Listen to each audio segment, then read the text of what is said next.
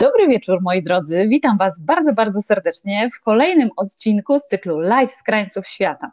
I podobnie jak w zeszłym tygodniu, dzisiaj, słuchajcie, to stwierdzenie, że to jest live z krańców świata, ma absolutnie dokładne przełożenie, bo zarówno ja, jak i mój gość jesteśmy w drodze. Ja, moi drodzy, właśnie wracam do Polski. E, wracam z małych Antyli holenderskich, a dokładnie mówiąc z Bonaire. E, ci, którzy są gdzieś tam e, na moich profilach społecznościowych, to widzieliście z pewnością przez ostatnie 10 dni moją relację z podróży, a ci, którzy jeszcze jej nie widzieli, to serdecznie zachęcam. Odkrywam przed Wami uroki tej niezwykłej wyspy. Żeby powiedzieć, gdzie są w ogóle Antyle holenderskie, to słuchajcie, na północ od Wenezueli, zaledwie 80 km kilometrów od wybrzeża e, tego niesamowitego kraju znajduje się taki archipelag wysp ABC, Aruba, Curaçao i Bonaire. E, trochę więcej właśnie w moich relacjach, więc serdecznie Was zachęcam.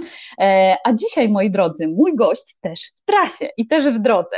W drodze, słuchajcie, z Hiszpanii do Polski się wybiera, ale my zupełnie o innych krajach będziemy e, dzisiaj rozmawiać. Także witam Was bardzo, bardzo serdecznie. Ja, tak jak powiedziałam, z drogi, mój gość też, ale o tym za momencik.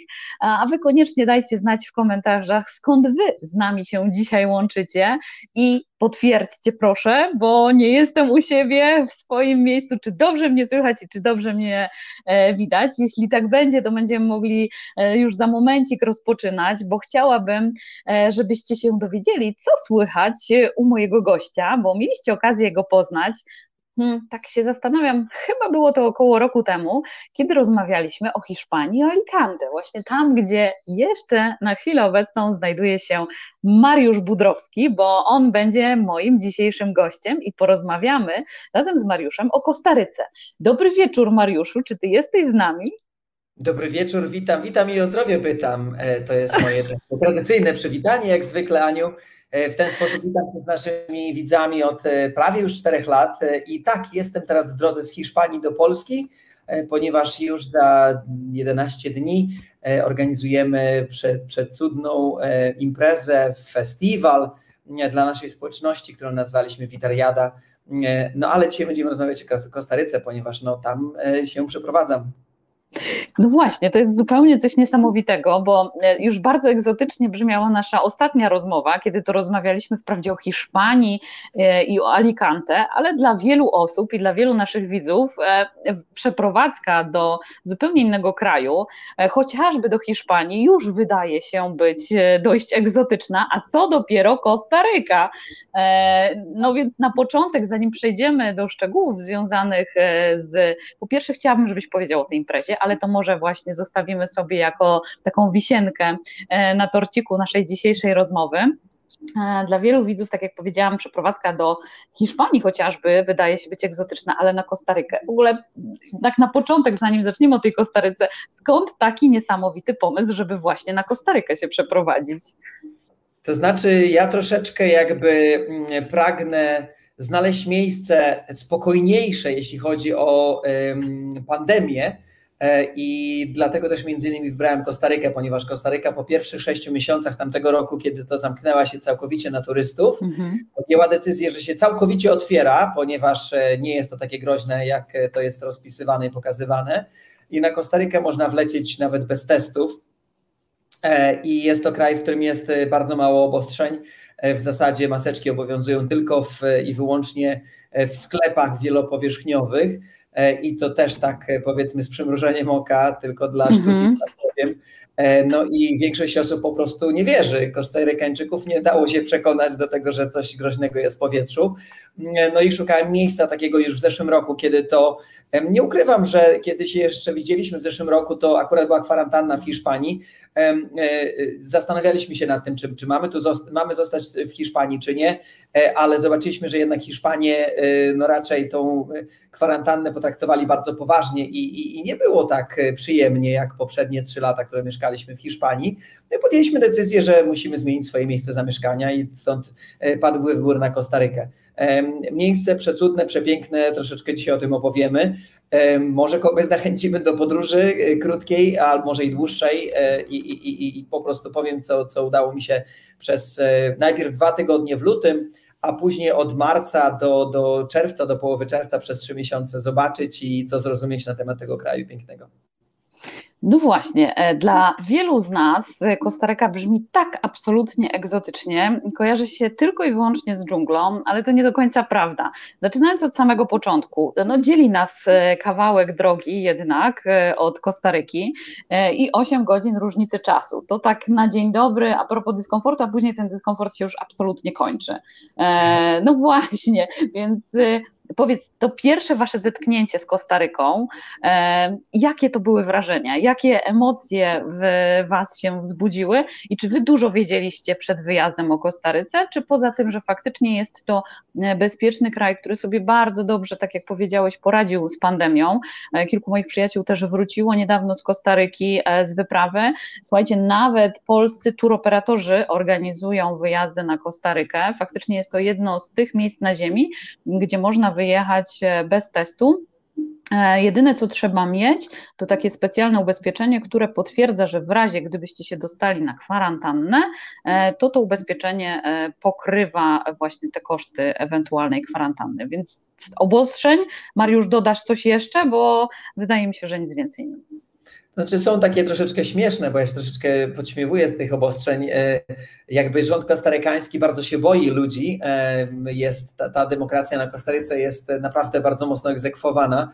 E, jeśli tylko coś się nie podoba dla mieszkańców, to wychodzą na ulicę i natychmiast zmieniane jest, zmieniane jest prawo no to rząd, żeby nie drażnić Kostarykańczyków, to wprowadził taki przepis, żeby troszeczkę obniżyć e, ruch na, e, pomiędzy, znaczy na ulicach, że tak powiem, żeby jak najmniej osób się gdzieś tam przemieszczało, to wprowadził taki przepis, że e, w dni co drugi dzień ze względu na Twoją rejestrację, końcówkę Twojej rejestracji możesz się przemieszczać samochodem po mieście.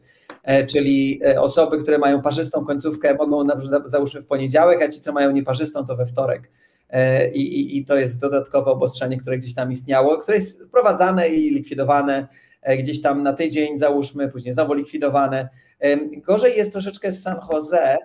Jest to mhm. duża metropolia, milion dwieście tysięcy mieszkańców, no i tam obostrzeń było troszeczkę więcej. Nawet chyba na tydzień czasu, teraz na wiosnę w San Jose była wprowadzona kwarantanna. Nie było nas akurat w tamtym momencie w tym mieście, natomiast e, gdziekolwiek indziej jest blues blues i, i, i tak naprawdę wielu rzeczy nie ma. Ale zadałaś mi najpierw pytanie, jak tam było po raz pierwszy, jak żeśmy zalecieli. Nie za bardzo wiedzieliśmy, jaka jest e, Kostaryka, natomiast my bardzo mocno zwiedziliśmy Azję, bo mhm. Azja gdzieś tam na przełomie 2019-2020 była takim miejscem, gdzie szukaliśmy sobie takiego dodatkowego miejsca, gdzie chcieliśmy e, czy kupić dom, czy kawałek ziemi, dwa razy byliśmy na Bali, e, natomiast e, przepisy związane z zakupiem, zakupem mieszkania, czy, czy, czy domu, czy, czy, czy, czy, czy ziemi na Bali są bardzo skomplikowane i w zasadzie obcokrajowiec nie może tego zrobić. Nie chcieliśmy ryzykować, można zatrudnić jakiegoś tubylca gdzieś tam na Bali, w Twoim imieniu kupuje nieruchomość dla Ciebie, no ale nie znając tam nikogo, to tak naprawdę można zapłacić i wiesz, i nie wiem, jak to wszystko działa. Natomiast e, e, dowiedzieliśmy. Pamiętaj o... tylko o jednej rzeczy. Jak będziesz się wybierał na Bali, to my mamy tam przyjaciela, którego bardzo serdecznie z tego miejsca pozdrawiamy, i to jest Adaś Nitka, który mieszka tam razem z żoną Hanią od wielu lat. Więc jak będziesz się wybierał na Bali, pamiętaj, żeby się e, zapytać o Adasia. Dam ci koniecznie namiar.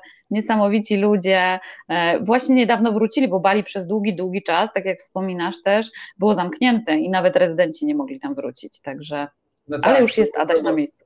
W każdym bądź razie wiedzieliśmy, że to będzie ciepły, kiedy jesteśmy na Kostarykę, natomiast nie wiedzieliśmy, że będzie aż tyle spokoju e, i przyjaźni z, z naturą, że tak, tak, tak to nazwę. Pierwsze mhm. tygodnie przeleżeliśmy w kamakach, patrząc na to, jak małpy chodzą po drzewach, jak gdzieś tam przy naszym domu przemieszczają, gdzie e, po prostu cykady, gdzie różnego rodzaju owady, które gdzieś tam e, cykały nam, czy, czy dawały nam różne dźwięki wieczorami, e, czy, czy rano, dawały nam taki spokój, taki relaks, że dawno czegoś takiego nie przeżyliśmy.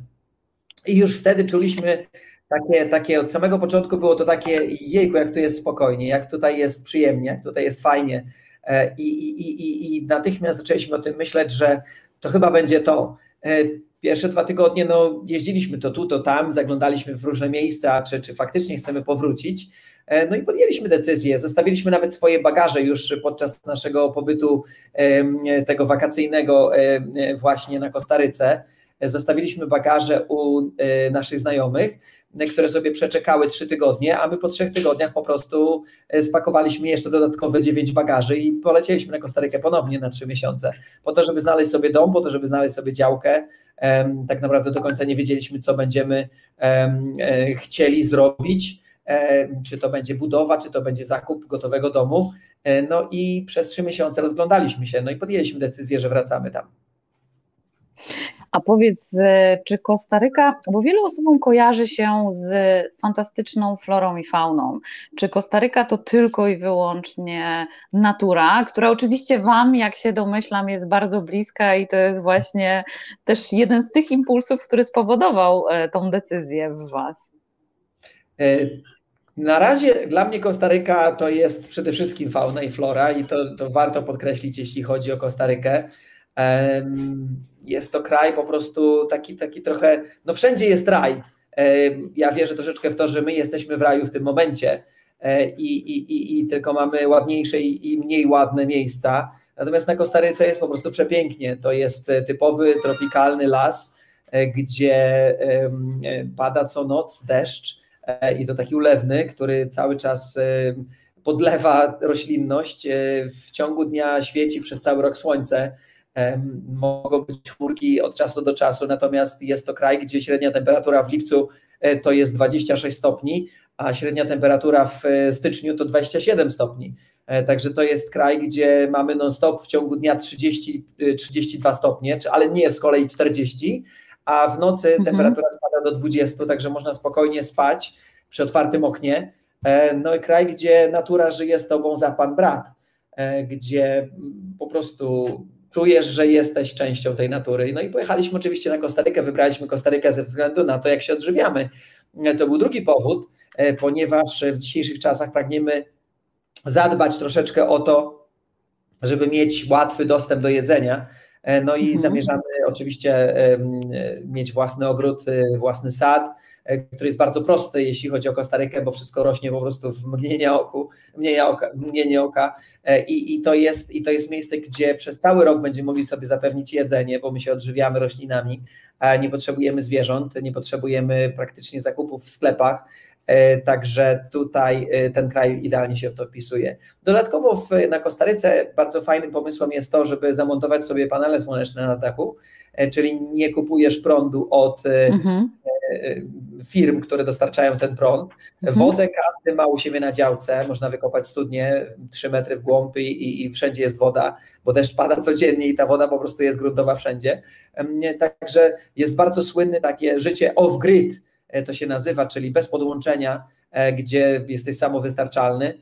No i, i, według tego, co udało mi się dowiedzieć na temat e, pandemii i, i, tego, co w tym momencie przechodzimy, no takie rzeczy będą bardzo ważne przez najbliższe lata.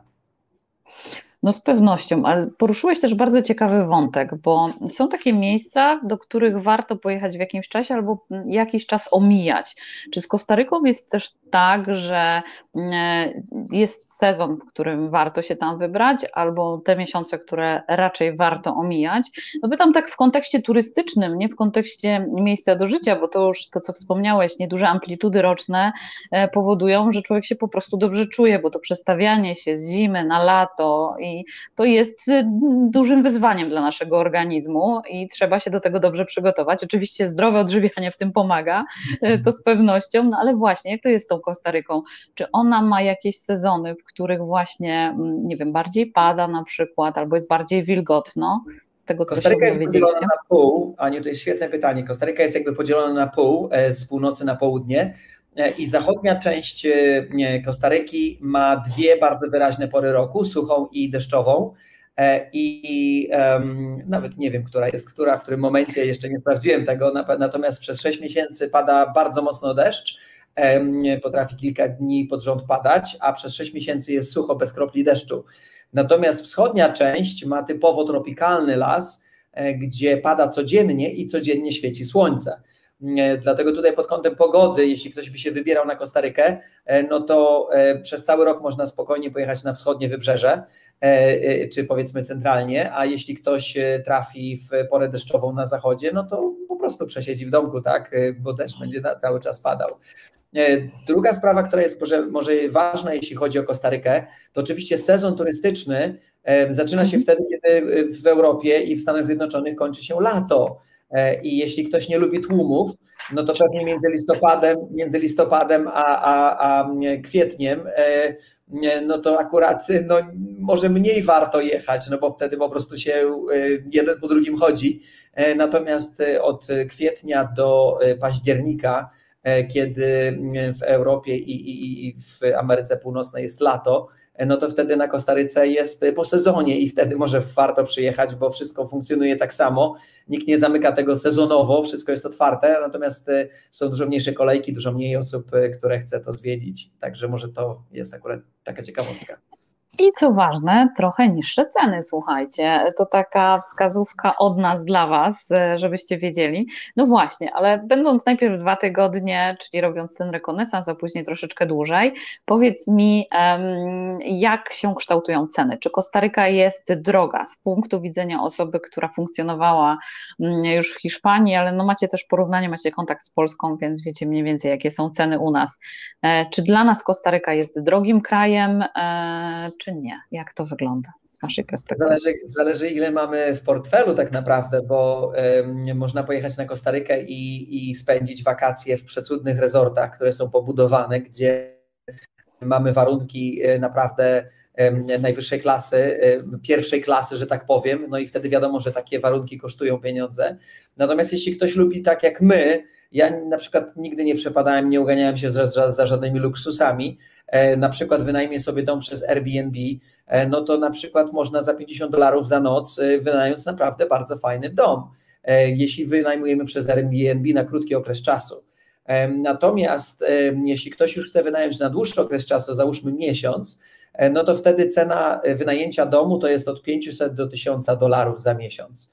W to jest wliczony prąd, w to jest wliczony internet, woda, także wydaje mi się, że ceny są w miarę niskie, jeśli chodzi o nocle, noclegi. Jeśli chodzi o warzywa, to warzywa są droższe niż w Europie. Dużo mhm. mniej warzyw się uprawia na Kostaryce. E, taka zwykła marchewka czy burak e, e, raczej nie jest takim typowym pokarmem kostarykańczyka. I, I te rzeczy są nawet dwa razy droższe niż w Europie. Natomiast owoce z kolei są dwa razy tańsze, bo kostarykańczycy jedzą owoce i tym się odżywiają. To rośnie wszędzie i w zasadzie każdy, kto ma dwie ręce, może, e, może, pójść, e, może pójść na, e, do lasu i w zasadzie nazbierać owoców, postawić sobie kawałek stołu przy drodze i sprzedawać te owoce. No te owoce rosną gdzieś tam za darmo i wcale nie trzeba mieć sadu. Drzewka owocują cały rok, czy to będą banany, czy to będzie mango, czy to będzie papaja, czy marakuja. To wszystko jest po prostu, nie wiem, 3-4 razy w roku owocowanie. E, i, i, i, cały czas można, i cały czas można ten, ten, w ten sposób się odżywiać. Co jeszcze? Może wynajęcie auta jest dość drogie. Mhm. W sposób, jaki jest to wynajmowane na lotnisku, bardzo mi nie odpowiada. E, nawet napisałem taką brzydką opinię dla, dla firmy, która wynajmuje samochody, to chcę ostrzec wszystkich. E, na internecie można wynająć auto przez różnego rodzaju wyszukiwarki za bardzo małe pieniądze. E, na przykład powiem, podam tylko, jak to u mnie wyglądało. Kiedy wynajmowałem sobie auto na dwa tygodnie, e, to mhm. auto na internecie zapłaciłem 130 dolarów za te dwa tygodnie. Myślę, no to jest bardzo mało, ale myślę sobie, no Kostaryka, tak, e, no jednak kraj może biedniejszy, może coś takiego, ale dodatkowo operator tej strony internetowej zaoferował mi ubezpieczenie, które kosztowało mnie tam chyba 80 dolarów. Czyli 210 dolarów zapłaciłem online. Natomiast kiedy zajechałem na miejsce, żeby odebrać auto, E, to e, bez ubezpieczenia, które oferuje mm, firma, która wynajmuje auto, nie można tego auta wynająć. E, czyli nieważne było to ubezpieczenie moje i, i, i, i dodatkowo musiałem zapłacić ponad 400 dolarów ubezpieczenia jeszcze u operatora, czyli w sumie wyszło mi ponad 600 dolarów za dwa tygodnie. Może to nie jest dużo, można powiedzieć, tak, bo nadal to są małe pieniądze, natomiast to była trzy razy większa kwota niż można to znaleźć na internecie. Także gdzieś tam y, nie, nie sądzę, że do końca jest to jest to tak jakby, nie wiem, e, oficjalnie dobrze pokazane, że tak powiem. Bo wystarczyłoby napisać na internecie, że, że e, bądź, e, że, że nie wynajmiesz auta, jeśli nie wykupisz tego ubezpieczenia u, operat- u, u tej firmy wynajmującej auta i wtedy człowiek jest wiadomo przygotowany na to i wie, wie co oczekiwać. Także, także to samo miał mój znajomy, mój przyjaciel, który przyleciał z Ameryki. On z kolei za dwa tygodnie za auto zapłacił 1200 dolarów, bo jeszcze wow. trudniej jeszcze trudniej mu to przechodziło. E, także no, z, tymi, z tym wynajęciem auta jest, jest e, nie do końca jest to tak, jakby powinno być, że tak powiem. No, tu jest kwestia też pewnej techniki, ale to w wielu miejscach na świecie, słuchajcie, pewnie się z tym spotkaliście, że podstawowa cena, tak jak Mariusz mówi, jest korzystna, my się już cieszymy i nagle przyjeżdżamy i się okazuje, o czym nie piszą wcześniej wypożyczalnie, że to ubezpieczenie jest dodatkowo płatne, a czasami jest jeszcze dość duża blokada na koncie e, tak. kasy, także trzeba mieć kartę kredytową, więc tym wynajmem auta za granicą e, potrafi być e, zdecydowanie wesoło. Ja Wam powiem dzisiaj jeszcze dobrą historię a propos e, lotniska, jak już o tym rozmawiamy. Pani nam wydrukowała, leciliśmy we dwoje, wydrukowała nam dwie karty pokładowe, przy czym dwie takie same i dopiero jak nas wpuszczali do samolotu się okazało, że ja swojej karty pokładowej nie mam. Więc tak przy okazji pierwszy raz w życiu, latam bardzo dużo, pierwszy raz w życiu mi się zdarzyło, żeby pani wydrukowała dwie takie same. Jeszcze okazało się, że tej karteczki na bagaż też mamy jedną, a nadawaliśmy mieliśmy dwie walizki, ale wszystkie przyleciały, także e, w ogóle super. Natomiast e, no, warto, warto sprawdzać, czytać tym drobnym maczkiem. No właśnie, e, czytanie i porozumiewanie się na Kostaryce. W jakim języku, Mariusz? Czy to jest w ogóle jakieś super skomplikowane? Absolutnie nie. Jest dużo lepiej i łatwiej niż w takiej Francji czy Hiszpanii, gdzie nie chcą się za bardzo Hiszpanii czy Francuzi uczyć angielskiego. Natomiast angielski jest w szkole w, na, na Kostaryce i wszyscy praktycznie rozmawiają po angielsku. Może te osoby, które nie korzystały z takiej pełnej edukacji, no to z nimi już jest trudniej się porozumieć. Natomiast wszędzie w sklepie, wszędzie, gdzie trzeba cokolwiek załatwić, to można się e, porozumieć po angielsku. No i, i, ja się nie nauczyłem, co prawda, będąc nawet w Hiszpanii przez tyle lat, nie nauczyłem się hiszpańskiego, bo cały czas prowadziliśmy polskie projekty, no ale ja sobie z tym angielskim radzę i, i, cieszę się, że gdzieś tam w tej Anglii spędziłem kilkanaście lat, żeby się tego angielskiego takiego podstawowego e, dobrze nauczyć i, i gdziekolwiek teraz pojadę, to w miarę jestem w stanie się porozumieć. No i na Kostaryce jest to samo, także jest łatwo, można się porozumieć. No to to jest dobra wiadomość. A właśnie, czy Kostaryka to tylko dżungla? Ja mam przygotowaną pewną prezentację, e, która mam nadzieję wesprze moje pytanie do Ciebie i Twoją odpowiedź, e, którą chciałabym Wam pokazać, bo my jesteśmy w stanie cudownie to narysować, ale myślę, że zdjęcia e, będą w stanie e, wesprzeć nasze opowieści o Kostaryce, o bogactwach i o tym, Jakie są największe atrakcje, które możemy zobaczyć na Kostaryce? Więc za momencik, słuchajcie, przełączymy się i zobaczycie. A Ciebie, Mariusz, chciałabym zapytać o to, jako już takiego doświadczonego podróżnika po Kostaryce, no bo sami przyznacie, że najpierw dwa tygodnie, a później trzy miesiące, e, to całkiem spory kawałek czasu, żeby zobaczyć troszeczkę bliżej ten kraj. Ja zaplanowałam e, taki projekt na Kostarykę i on zakładał takie dwa tygodnie, ale naprawdę intensywne, żeby móc zobaczyć chociaż kawałek tego kraju. Jak to wyglądało z Waszej strony i jakie są skarby Kostaryki, Mariusz? Tak jak powiedziałaś, przede wszystkim to jest ta y, przyroda, z której wspaniale można korzystać, ponieważ Kostarykańczycy y, pod kątem turystycznym przygotowani są naprawdę bardzo mocno. Y, wiadomo, jest to las tropikalny, bardzo dużo, bardzo jak to się nazywa po polsku, wartkich rzek, takich silnych mhm. rzek z silnym, silnym prądem, gdzie to płynie z dość stromych gór, i praktycznie każda większa rzeka ma jakiś przepiękny spływ, czy to na pontonach, czy to spływ kajakowy. E, naprawdę jest to, e, mogę powiedzieć, od razu od tego zacząłem, ponieważ byliśmy w różnych miejscach. Bardzo nam się podobało w Nowej Zelandii, na przykład byliśmy w 2016 roku. Natomiast tutaj na Kostaryce te spływy na pontonach nas zachwyciły. I to, w jaki sposób robią to przewodnicy, E, i to, jaka jest przyroda wokół tej rzeki, e, no to jest coś przepięknego i, i naprawdę każdemu polecam. Za 99 dolarów za cały dzień podkreślam, takiej wycieczki, gdzie zabiorą cię z miejsca, gdzie mieszkasz. W naszym przypadku trzeba było jechać 3 godziny takim busem, później śniadanie, Później spływ e, tym pontonem, chyba ze 4 godziny, to była w ogóle najdłuższa podróż, jaką kiedykolwiek na pontonie przebyliśmy. Później obiad, później odwiezienie na miejsce za 99 dolarów, to ja byłem gotów po prostu, wiesz, zapłacić dwa razy więcej albo trzy razy więcej za, za, za tą samą atrakcję. E, jest bardzo dużo kajaków, jest bardzo dużo takich, e, myśmy z tego jeszcze nie korzystali, bo jakoś nas do tego nie ciągnie, ale e, jest mnóstwo tych lin, które są zaczepione w dżunglach, gdzie można czy to na gondolach zjechać, czy to można na pasie podczepionym zjechać i oglądać przyrodę, być po prostu obok tej przyrody. Tu pokazujecie cały czas wulkany, są to przepiękne wulkany, które warto pozwiedzać. E, wokół, tych wulkanów w ogóle zbudowane są przepiękne rezorty e, i tam warto też być, tam warto pojechać. E, ciepła woda w basenach, no wszystko przepięknie zbudowane i akurat te rezorty wokół wulkanów nie są akurat takie hiperdrogie. Tak jak mówiłem, kajaki, co tam dodatkowo jeszcze? Na pewno podróże i takie zwiedzanie. Jest mnóstwo miejsc, gdzie można pochodzić, wyznaczone są szlaki turystyczne, no i rezerwaty jak to się nazywa po polsku, coś, co, coś w rodzaju, na Kostaryce nie ma zoo, nie ma zoo, a jest coś na zasadzie takiego sanktuarium, gdzie chore zwierzęta trafiają i na przykład e, można sobie zwiedzić sanktuarium, gdzie, gdzie są leniwce e, i posłuchać o nich na przykład, e, pooglądać, zobaczyć, jak one żyją, co one robią, jak jedzą, jak, jak się, nie wiem, co robią w ogóle, jak śpią i tak dalej. No wiadomo, leniwiec kojarzy a on wcale tego nie, dużo nie śpi, on się po prostu tylko powoli porusza. Powód tego powolnego poruszania jest taki, że on cały czas testuje gałąź, na której ma się zawiesić. E, I on e, e, tak przenosi swój ciężar ciała, aby sprawdzić, czy gałąź się nie ułamie, bo on chce znaleźć na najcieńszej gałęzi listki, które zjada, i, i tam są najsmaczniejsze, dlatego on idzie na sam koniec i dlatego on się tak powoli porusza po tych drzewach w ogóle.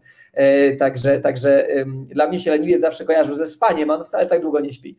E, w każdym bądź razie, w każdym bądź razie można też te, te zwierzęta pozwiedzać. Są pewne miejsca, na przykład mój syn tam był ze swoją dziewczyną, gdzie zwiedza się takie sanktuarium, gdzie zbudowane są domki w tym sanktuarium, gdzie śpisz tuż obok zwierzyny, dzikich e, owadów i tak dalej. No oczywiście jest w jakiś sposób tam zabezpieczony, żeby jeśli, jeśli są to jakieś e, groźne zwierzęta, no to żeby nie zrobiły ci krzywdy, jak śpisz. W każdym razie um, oni spędzili noc powiedzieli, że koniecznie musimy tam pojechać i to, i to, to sprawdzić. E, tak, my żeśmy dużo jeździli sami swoim własnym samochodem. Jeździliśmy na koniach, też jest bardzo dużo takich różnych miejsc, gdzie można pojeździć na koniach jak się jeździ po takiej plaży na koniu, to jest coś przepięknego. E, no i, no i tyle. No. Ile, ile możesz zobaczyć, tyle, tyle zwiedzasz. Przepiękne są wodospady, gdzie można pojechać się wykąpać. E, woda też jest ciepła e, w tych wodospadach, bo jest to woda deszczowa, która po prostu płynie natychmiast gdzieś tam w kierunku morza. I, i, i, i fajnie, fajne są te miejsca. Też są zadbane, też są przygotowane pod turystów. E, no i no mówię, zależy kto co lubi. Troszeczkę było mało w tej części, gdzie myśmy spędzali większość czasu, trochę było mało takich e, przygód morskich. To mi się wydaje, że ten, ten temat jest troszeczkę nierozwinięty jeszcze tam na Kostaryce, e, bo brakuje łodzi, brakuje jakichś takich, nie wiem, tych jetski, nie wiem jak to się po polsku nazywa. Mhm, chyba tak samo. Tak samo e, moi, tak? przyjaciele, no, moi, moi, moi przyjaciele mieli nawet okazję ponurkować na, na Kostaryce, bo to jest możliwe. Ale to jest wszystko jeszcze przed Wami. No. Wy to będziecie mieli w ogóle okazję w różnych ciekawych porach, e, kiedy są migracje zwierząt, e, ponurkować, bo to jest, e, jak wiecie, jedna z przeogromnych moich pasji.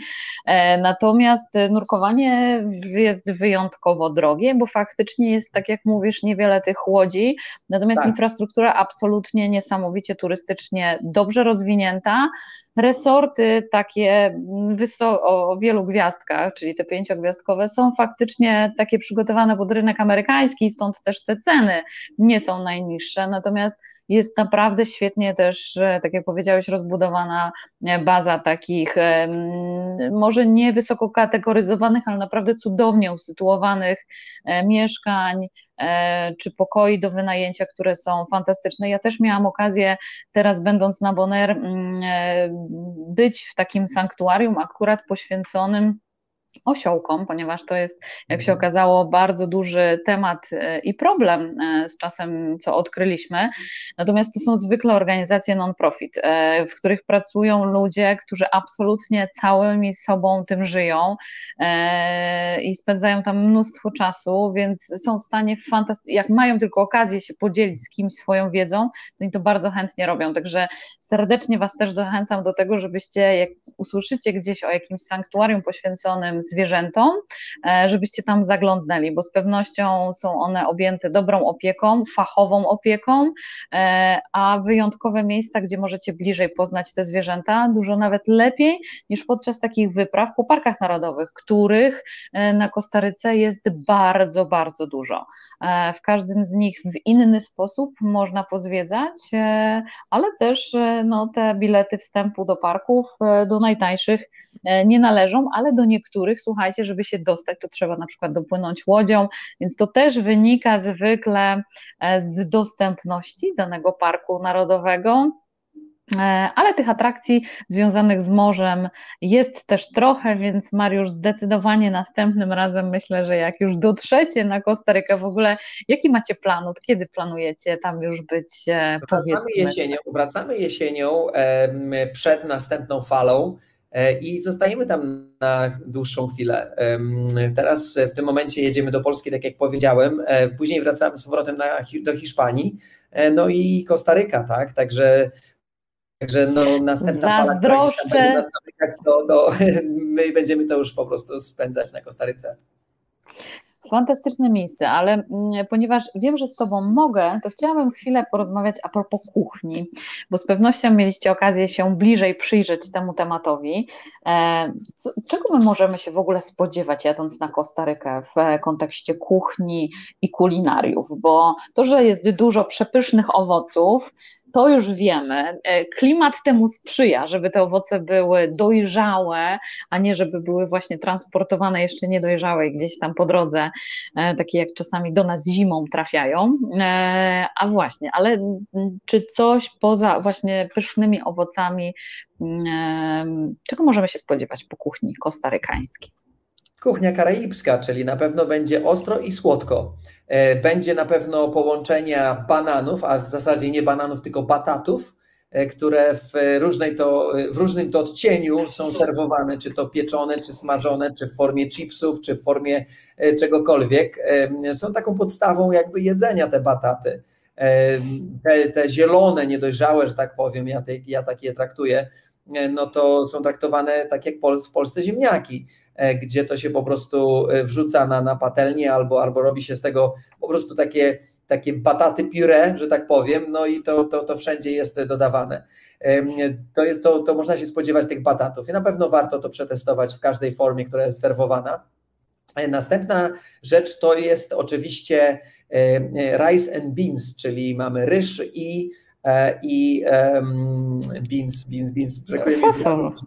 Fasola. Fasola, fasola, tak? Czyli mamy ryż i fasola. E, to jest e, e, na mleku, no nie na mleku, na mleku kokosowym, na oleju kokosowym, czyli z dodatkowym takim słodzikiem, że tak powiem.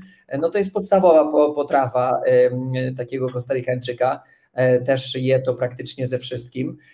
Jeśli chodzi o zwierzęta, to zjadają kurczaki hodują mhm. e, kurczaki i to jest jakaś tam podstawowe mięso. Jeśli, jeśli ktoś zjada mięso, to, to takich rzeczy może się spodziewać. Troszeczkę owoców morza. No a w restauracjach, no to wszystko serwują, tak? Cokolwiek jesteśmy e, chętni zjeść, to, to, to nam zaserwują. Ja natomiast zachęcam jeszcze raz do tych owoców, a zwłaszcza do tego, co odkryłem na Kostaryce, czyli papaja połączona z marakują. Z marakują. Czyli o! O.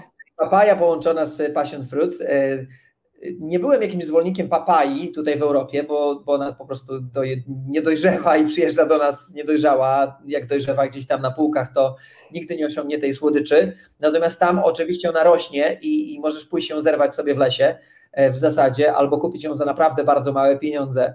Chyba netanie jak kupowaliśmy, to było 600 kolonów za kilogram e, takiej papai, czyli, czyli w granicach 50 eurocentów E, za kilogram e, papai, także mi się wydaje, że to jest naprawdę bardzo niska cena. No ale sama papaja, no to jest słodka bardzo. Kiedy dołączy się do tego te ziarenka marakui, które są troszeczkę cierpkie, kwaśne, no połączenie jest boskie. My po prostu praktycznie codziennie to jedliśmy. że tak byłem zachwycony. No i małe banany bo e, te banany duże co rosną, bo mówiliśmy już o batatach, no to bataty to są zupełnie takie wielkie banany, natomiast banany takie znane w Polsce, e, które też mogą przyjeżdżać z Kostaryki, to wcale nie są kostarykańskie banany, bo nie wiem czy wiesz, ale one zostały przywiezione na Kostarykę z Azji, e, natomiast na Kostaryce tak samo jak i w Azji też są takie malutkie banany, takiej wielkości, prawda?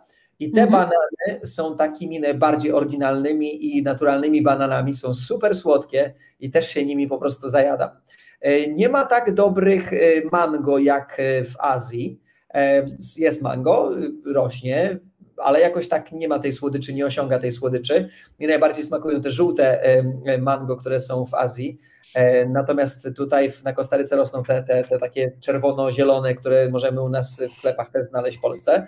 E, no i, i, i naprawdę warto tymi owocami przynajmniej te śniadanie e, wypełnić. E, nie jeść jakichś tam smażonych, pieczonych rzeczy, bo to zawsze można zjeść u siebie w Polsce, czy gdzie tamkolwiek się mieszka. Natomiast tymi owocami wypełnić sobie śniadanie, już ewentualnie na taką obiad kolację, gdzieś tam się udać na taki posiłek, gdzieś tam do restauracji, czy samemu sobie coś tam przyrządzić, bo wtedy poczujesz moc tych owoców, zobaczysz, jak dużo energii będziesz mieć przez cały dzień, żeby zwiedzać tą Kostarykę, żeby, żeby cieszyć się tym tym miejscem, bo jak zjesz ciężkie śniadanie, no to będziesz ospały przez cały dzień, tak? Będziesz szukać jakiejś kawy i tak dalej.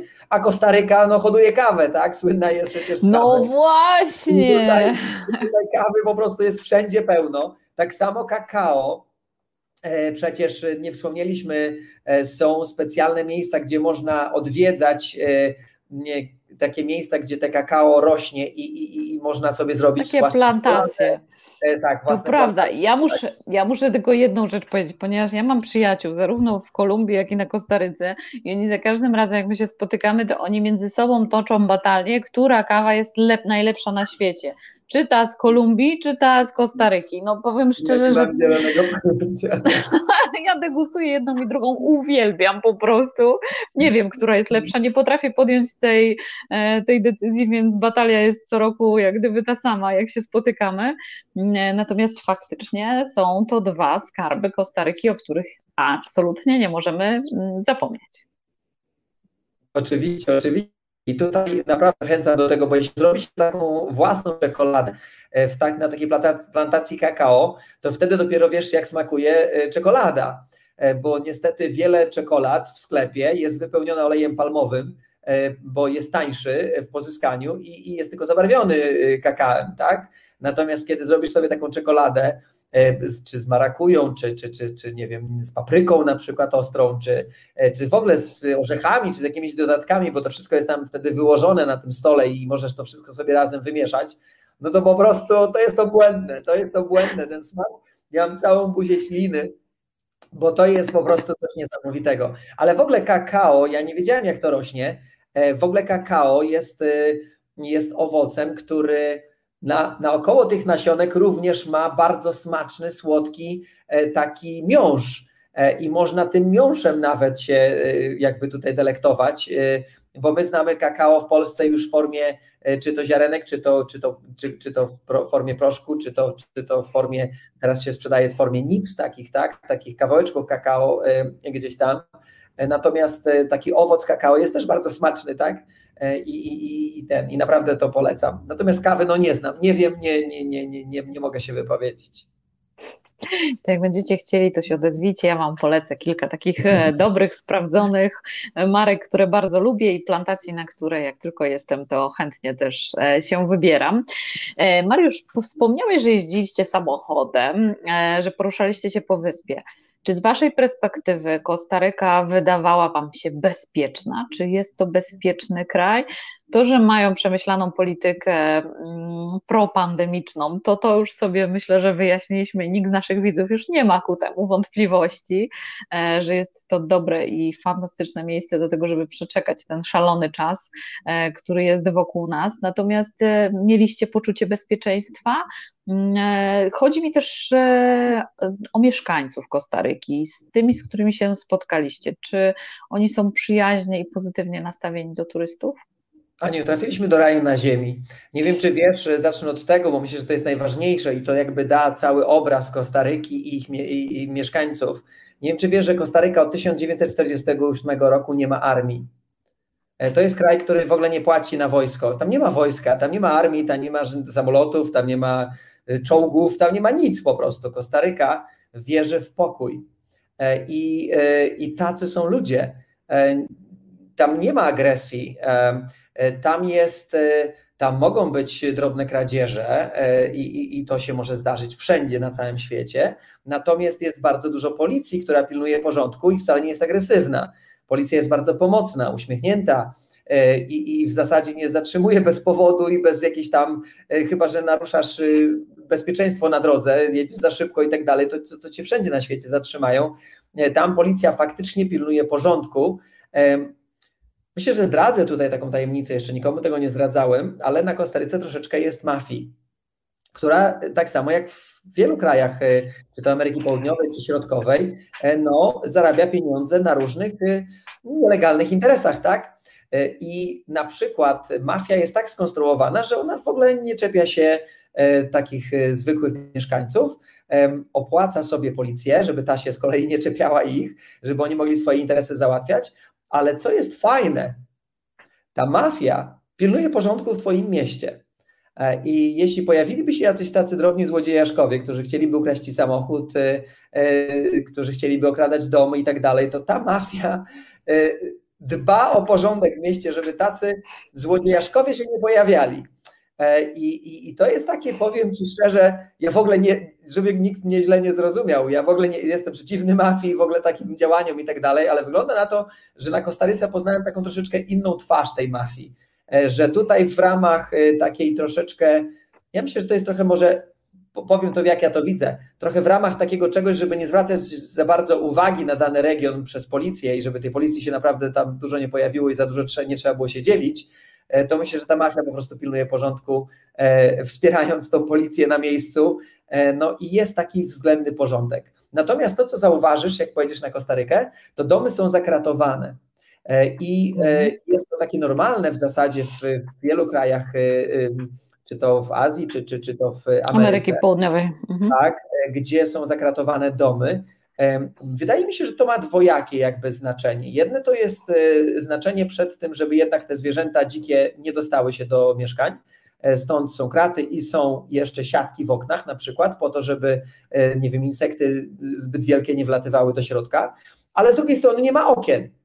I tutaj widzisz, można by było powiedzieć, no, no wiesz, gdzie to bezpieczeństwo, w którym miejscu jest, tak? No bo nie potrzeba okien, są tylko te okiennice takie drewniane, które się otwiera po prostu e, e, i masz kraty. E, także, także może w miejscu braku okien wstawiono kraty, tak? Żeby jednak e, gdzieś tam to... Coś było, jakaś bariera była. Było jakieś takie coś, no ale no my, my byliśmy tam dwa tygodnie, później trzy miesiące, e, zero jakichś zdarzeń, żeby ktoś nas zaczepił, żeby, nie wiem, były imprezy na ulicach, e, całe ulice tańczą, wychodzą ulice, na ulice ludzie, na przykład w święta wielkanocne e, i tańczą. Muzykę grają z e, olbrzymich głośników z samochodów, no i cała ulica się bawi, kilka tysięcy osób.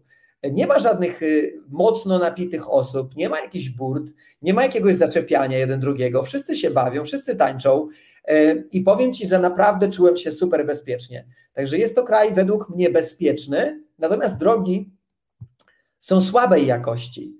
E, to no właśnie, jest, to było moje kolejne pytanie. Bo... To nie jest kraj, gdzie, gdzie pojeździsz szybko samochodem e, i drogi są w budowie, drogi są w remoncie. Te główne drogi mają asfalt, natomiast drogi poboczne są żwirowe.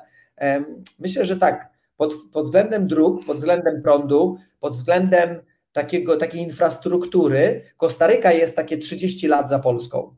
E, ja sobie mhm. pamiętam te czasy, kiedy, kiedy kończyła się jakby komuna i, i, i, jakby otwieraliśmy się na demokrację, to tak mniej więcej wyglądał nasz świat, jak dzisiaj wygląda Kostaryka. I powiem Ci, że zakochałem się w tym na nowo. Ja wiem, że to było piękne, że wiesz, otworzyliśmy się tutaj na demokrację, pobudowaliśmy wieżowce, e, równe chodniki i, i jakby nie wiem, to wszystko jakoś tak wygląda równo, schludnie i tak dalej. Tam tego nie ma, chociaż jest bardzo czysto, bo nikt nie rzuca niczego na ulicę i jest porządek na ulicach.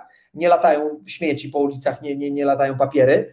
E, natomiast no, nie ma tej takiej infrastruktury. Jeśli ktoś spodziewa się, że pojedzie na Kostarykę i będzie chodzić w szpilkach, no to może się zdziwić. E, to nie jest kraj do chodzenia w szpilkach, e, e, także jeśli ktoś czuje się na, na, na, na wakacje w kapeluszu i w pięknych sukniach i tak dalej, to, to nie jest to kraj. To jest raczej kraj do pochodzenia na posaka albo w sandałach i, i z plecakiem na plecach. I ja to kocham, to mi się bardzo podoba, to jest mój styl to jest coś takiego, co jest prawdziwe. No właśnie, to doszliśmy trochę do stylu, e, jakiego można się spodziewać na Kostaryce e, i tych atrakcji, e, które, które możemy troszeczkę bliżej poznać. A powiedz, Byłeś dwa tygodnie, później trzy miesiące. Taki optymalny czas, żeby móc e, zobaczyć albo poczuć tak naprawdę, bo to nie jest kwestia zobaczenia, bo miejsca czy budynki, to ja zawsze mówię, że to zupełnie nie o to chodzi. Chodzi o to, żeby poczuć klimat, poznać trochę bliżej kulturę. No i właśnie, czy Kostrykańczycy są tacy otwarci, że oni nas zaproszą do swojego świata, do swojego domu, czy niekoniecznie? Absolutnie tak. Kostarykańczycy są otwarci, tak jak Hiszpanie byli otwarci 4 lata temu, żeby przyjąć nas. My żeśmy wyjechali z Anglii, z takiego zimnego kraju, że tak powiem. On nie jest powiedzmy lodowaty, ale lodowaci są ludzie. W Anglii, how, hi, how are you? E, to jest takie sztuczne, to jest takie po prostu, czyli jak się czujesz, jest zapytaniem takim sztucznym, które w zasadzie nie oczekuje, że ty mi powiesz, jak się czujesz, tylko powiesz I'm fine, czyli czuję się dobrze.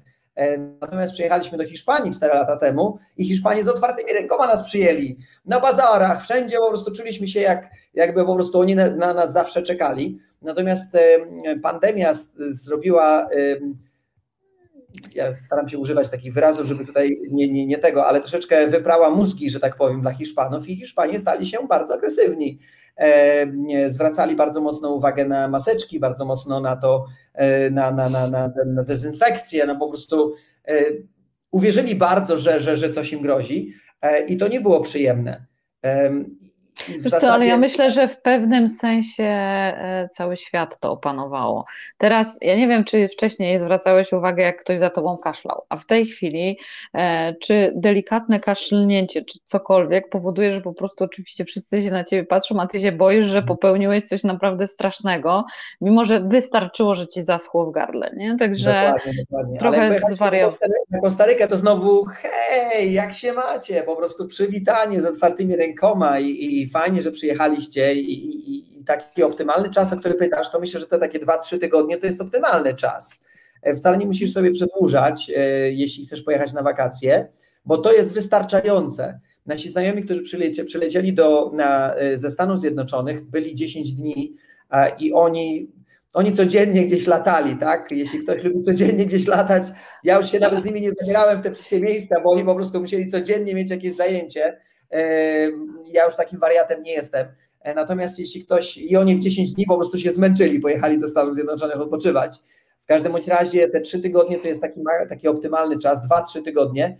E, warto zwrócić uwagę na tą strefę czasową, no bo jedne, kiedy się tam zaleci, to, to, to te pierwsze dwa dni, no to tak trudno będzie się jakby dopasować do tego, że, że jest inna godzina, tak? No bo, no bo jest 8 godzin różnicy. Ale powiem Ci, że trudniej jest wracać do Europy na Kostaryce, jak polecimy na wakacje, to w przeciągu 1-2 dni ten jetlag się skończy. Natomiast jak wróciliśmy do Hiszpanii, to tydzień czasu nie mogliśmy się opanować. Może dlatego, że aż trzy miesiące byliśmy w innej strefie i faktycznie te ciało się przestawiło ten zegar biologiczny się przestawił na zupełnie inny czas na sen, na zupełnie inny czas na, na e, życie. E, po prostu do, do, do, do drugiej, trzeciej nad ranem nie, nie byłem w stanie zmrużyć oka tutaj, będąc w Hiszpanii. Przez pierwszy tydzień mówię, no ja już chyba nie wrócę te, do, do, do, tego stanu pierwotnego takiego tutaj. Codziennie zmęczony, codziennie zmęczony, e, tylko ze względu na to, że ten zegar był tak przestawiony do góry nogami, że nie mogłem do tego, do, do tego się dopasować. Ale niektóre osoby będą miały też ten jet lag y, przez dwa pierwsze dni mm, tych wakacji swoich na pewno. Czyli już odejdzie dwa dni, e, gdzie się za wiele nie zrobi, bo będzie się dosypiało, bo to nie wiadomo kiedy to spać, kiedy to jeść, kiedy to coś tam robić. No i następne dwa do trzech tygodni warto pozwiedzać, pozaglądać w różne miejsca. E, to, co jest fajne, to co polecam, to jechać sobie po kolei i po dwa dni czy po jednym dniu wynajmować sobie czy to, czy to małe hoteliki, czy to właśnie Airbnb, przemieszczać się z miejsca na miejsce, czyli, czyli po prostu objechać tą Kostarykę i, i faktycznie tam być. Nie do końca się da jakby w ciągu dnia dwa miejsca zaliczyć.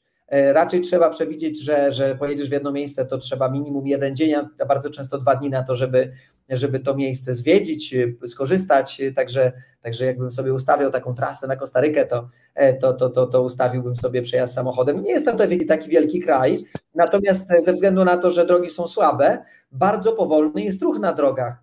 I, i, i jedzie się no 60-80 na godzinę praktycznie cały czas, no bo tych samochodów jest sporo, a dróg jest mało i, i po prostu czasami się straci no nie wiem, jadąc do San Jose na przykład, my raz jechaliśmy 8 godzin, także, także no jest, jest, jest czasami bardzo ciężko przejechać.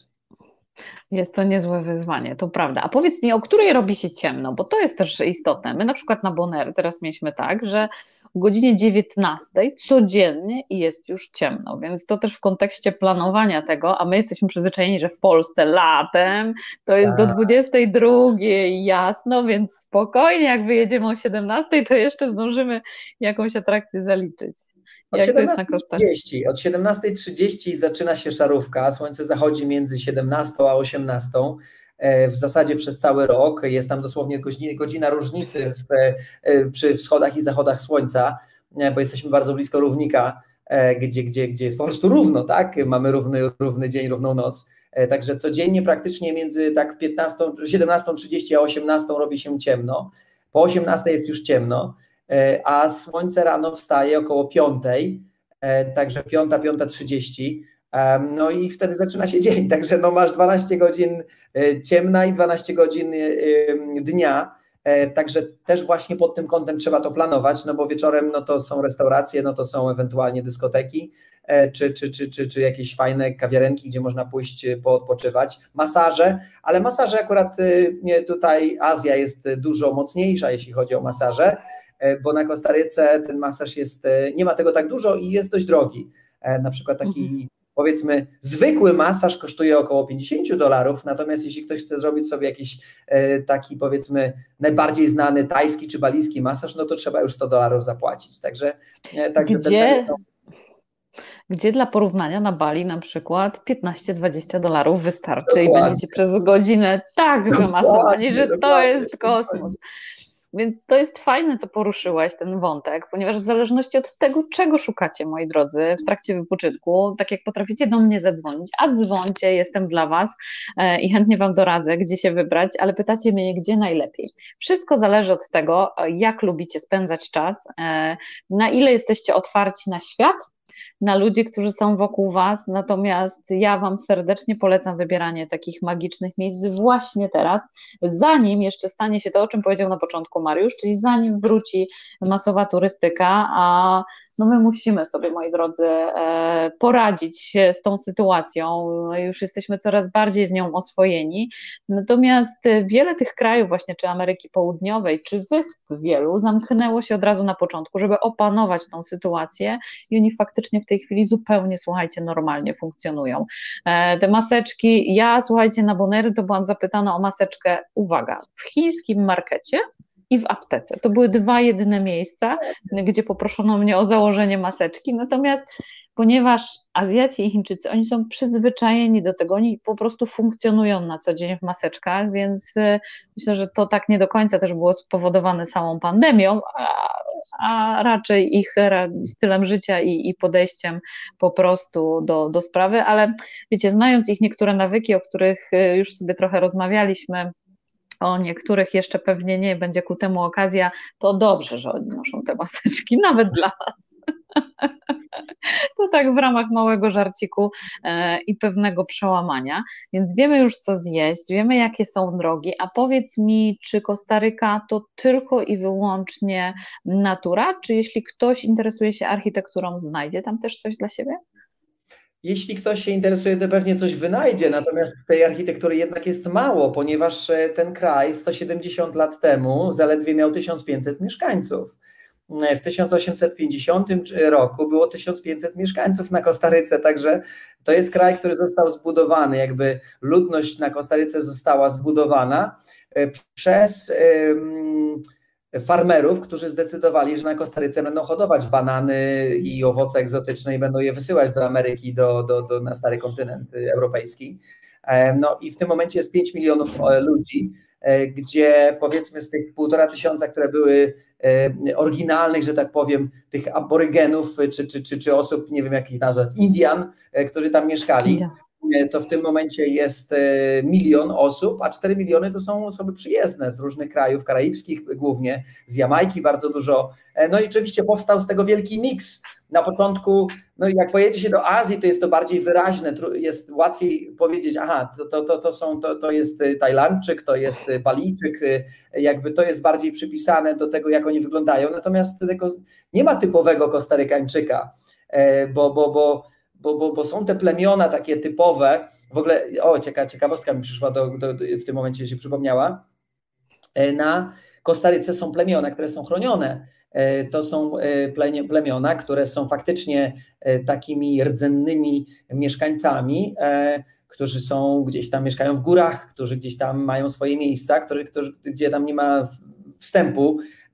Oni w jakiś sposób tam troszeczkę jakoś handlują, wymieniają się, jakieś tam powstają jakieś tam relacje z tymi ludami, ale są to ludy, które, które nie chcą nic słyszeć o, o, o cywilizacji i żyją sobie tam gdzieś w górach. Natomiast Natomiast, e, tak jak mówiłem, jest to kraj, gdzie, e, gdzie dopiero teraz się jakby, no, no, przez ostatnie 170 lat są ludzie. Na, nie dało się zbudować zabytków 170 lat, tak? No, nawet chociażby w takiej Polsce, gdzie mamy, znamy historię przynajmniej 3000 lat takiej Polski, e, no uczyć nas się co prawda, że Polska niby powstała w 996 roku, ale to nieprawda. Ale powstały różnego rodzaju budowle, powstały zamki, powstały miejsca do zwiedzania, natomiast na Kostaryce no, no jest troszeczkę budynków takich, które mają 170 lat, no ale, czy tam 150, ale to, to, to nie jest jakieś coś takiego, wow, po prostu wiesz, e, do, do, do zwiedzania dla kogoś. E, mi w ogóle nie Wiesz dlaczego, Mariusz, o to zapytałam? E, zapytałam o, Zapytałam o to dlatego, że jest kilka takich miejsc i wysp na Karaibach, które mają cudowną architekturę kolonialną e, i dla części osób jest to istotne i ważne, że jak gdzieś jadą, to jakieś zabytki też będą, do których będą mogli zajrzeć, więc dlatego o to tylko i wyłącznie zapytałam. E, za co Ci bardzo, bardzo serdecznie dziękuję. E, słuchaj, no my tak, ja mam wrażenie, że my dopiero rozpoczęliśmy naszą rozmowę, a tu już, że tak powiem, tych parę ładnych minutek nam e, zleciało.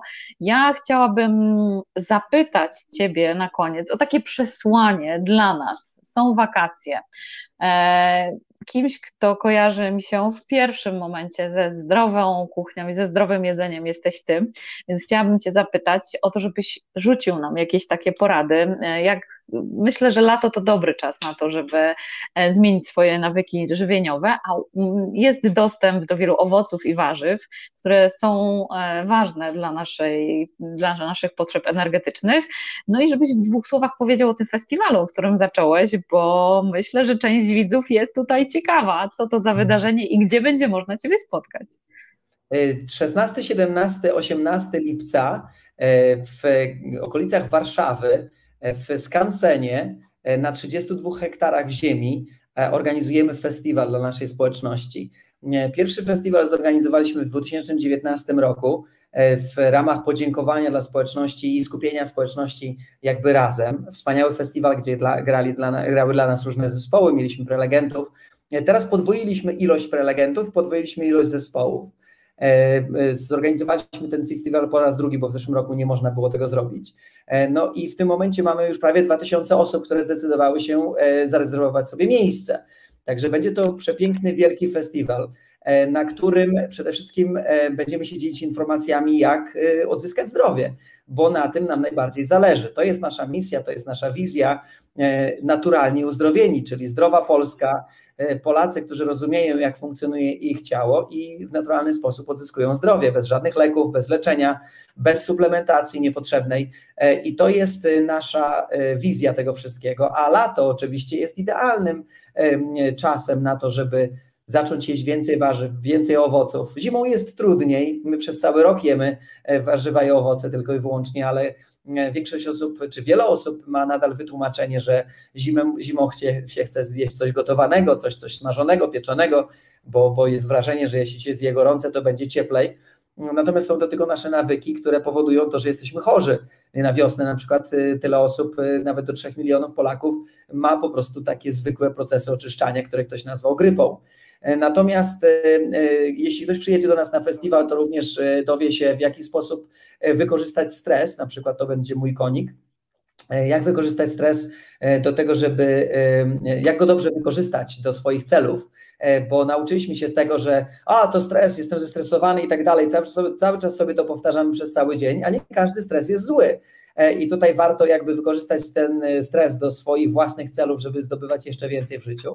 E, będziemy mieli różnego rodzaju wykładowców, od zdrowia poprzez medytację, poprzez jogę, poprzez jogę twarzy, poprzez spożywanie różnego rodzaju pokarmów leczniczych, ale też zaprosiliśmy adwokatów na przykład. Adwokaci będą mówić o tym, jak ustosunkować się do obostrzeń, e, jakie dokumenty mieć ze sobą, e, jak zabezpieczyć swoje dzieci. E, będziemy mieli policjantkę na przykład, która sprzeciwiła się w Polsce noszenia maseczki i, i prawdopodobnie zostanie wyrzucona z policji, otrzymała olbrzymią grzywnę i jest bardzo głośno o niej w Polsce. Ona się przeciwstawiła temu i ona przyjedzie do nas na festiwal, będzie o tym opowiadać. Także będą dla nas grać zespoły Daj to głośniej. E, nie wiem, czy znasz taki zespół. Jest to taka dziewczyna, która gra taką muzykę folkowo-dyskopolową, że tak powiem. E, Future Folk, e, czyli górale, którzy, którzy naprawdę przepięknie grają muzykę góralską w połączeniu z, dyskoteko, z, z dyskoteką. Zespół Szata Kuś, którzy grają przepiękną taką piosenkę, na przykład Światło. Jest ponad 15 czy prawie 20 wykonawców, którzy będą na nas grali, śpiewali i ponad 20 prelegentów. Zaczynamy o 6.30 każdego ranka i będziemy kończyć grubo po północy ogniskami, graniem szant. E, no powiem Ci, że impreza zapowiada się naprawdę e, przepięknie. Ja się piszę. Jak najwięcej osób się tam pojawiło, żeby dać nadzieję, żeby dać siłę, żeby pokazać, że my mamy władzę nad wszystkim e, i ja będę też chciał otworzyć ze swojej strony e, wszystkich na to, że wolność zaczyna się od ciebie. E, i tak naprawdę w tobie jest ukryta olbrzymia moc, o której większość osób zapomniała. I ani żaden Trump, ani żaden Brown, ani żaden inny polityk, czy jakaś inna, jakaś inna kukiełka nie będzie nam, nie uratuje tobie życia, bo oni załatwiają swoje interesy, tylko ty możesz sobie uzyskać swoją własną wolność i, i, i, i stać się wolnym i, i niezależnym człowiekiem, tak jak ja jestem. Ja w zasadzie no przymknięty zostałem troszeczkę na tej, w tej Hiszpanii e, przez troszeczkę taką swoją nieuwagę przez kilka miesięcy, ale ja szybko się z tego otrząsnąłem i, i dalej jeżdżę, tak? Ja nie widzę tutaj żadnych e, problemów. Wiele osób do mnie mówi, Mariusz, jak ty jedziesz do tej Polski, przecież trzeba testy, kwarantanny i tak dalej. Mnie to w ogóle nie interesuje, mnie to nie dotyczy. Ja powiem, że, że, że ja nie czuję się w ogóle w jakimś obowiązku, ani jakimś no to nie jest temat na dzisiaj, ale, ale o witariadzie o tym będę mówił. Natomiast słuchajcie, da się podróżować. E, dałam Wam wiele dowodów w tym roku, że się da i że warto, bo zanim ta masowa turystyka wróci, a wiele osób jest już mocno spragnionych e, podróży, bo tak jak dużo, jak bardzo otwiera nasze głowy spojrzenie z innej perspektywy, w otoczeniu innych ludzi, e, w innym klimacie i środowisku, jak niesamowicie dużo inspiracji dla swojego własnego życia czy to tego kulinarnego, czy to tego zawodowego można wynieść z takich podróży, to ja Was chyba przekonywać wcale nie muszę. E, staram się Wam natomiast pokazywać, że to jest możliwe. Mm, e, do niektórych miejsc trzeba się troszeczkę więcej przygotować, ale wiecie, kogo możecie zapytać, więc słuchajcie, nie bójcie się pytać, e, podróżujcie, słuchajcie mądrych ludzi, spotykajcie się, bądźcie na ciekawych wydarzeniach i mam nadzieję, że jednym z takich wydarzeń, do których udało nam się Was zaprosić i zainspirować, była ta nasza dzisiejsza rozmowa. Mariusz, bardzo, bardzo serdecznie dziękuję Ci e, za to, że mogliśmy znowu porozmawiać, e, że tknąłeś taką pozytywną nadzieję i energię e, we mnie na pewno, a jestem przekonana, że w naszych widzów też. No i cóż, do zobaczenia i w takim razie powodzenia e, na festiwalu. E, przeprowadzki na Kostarykę to chyba nie muszę wspominać, że Ci bardzo zazdroszczę, a z Wami, moi drodzy, e, widzę się za tydzień, także do zobaczenia i dziękuję bardzo serdecznie, że byliście dzisiaj z nami. Dziękuję Aniu i raz jeszcze zapraszam na festiwal Witariada. Po to tam jadę, robię go dla Was, kochani, także przyjedźcie do nas i pobawmy się razem.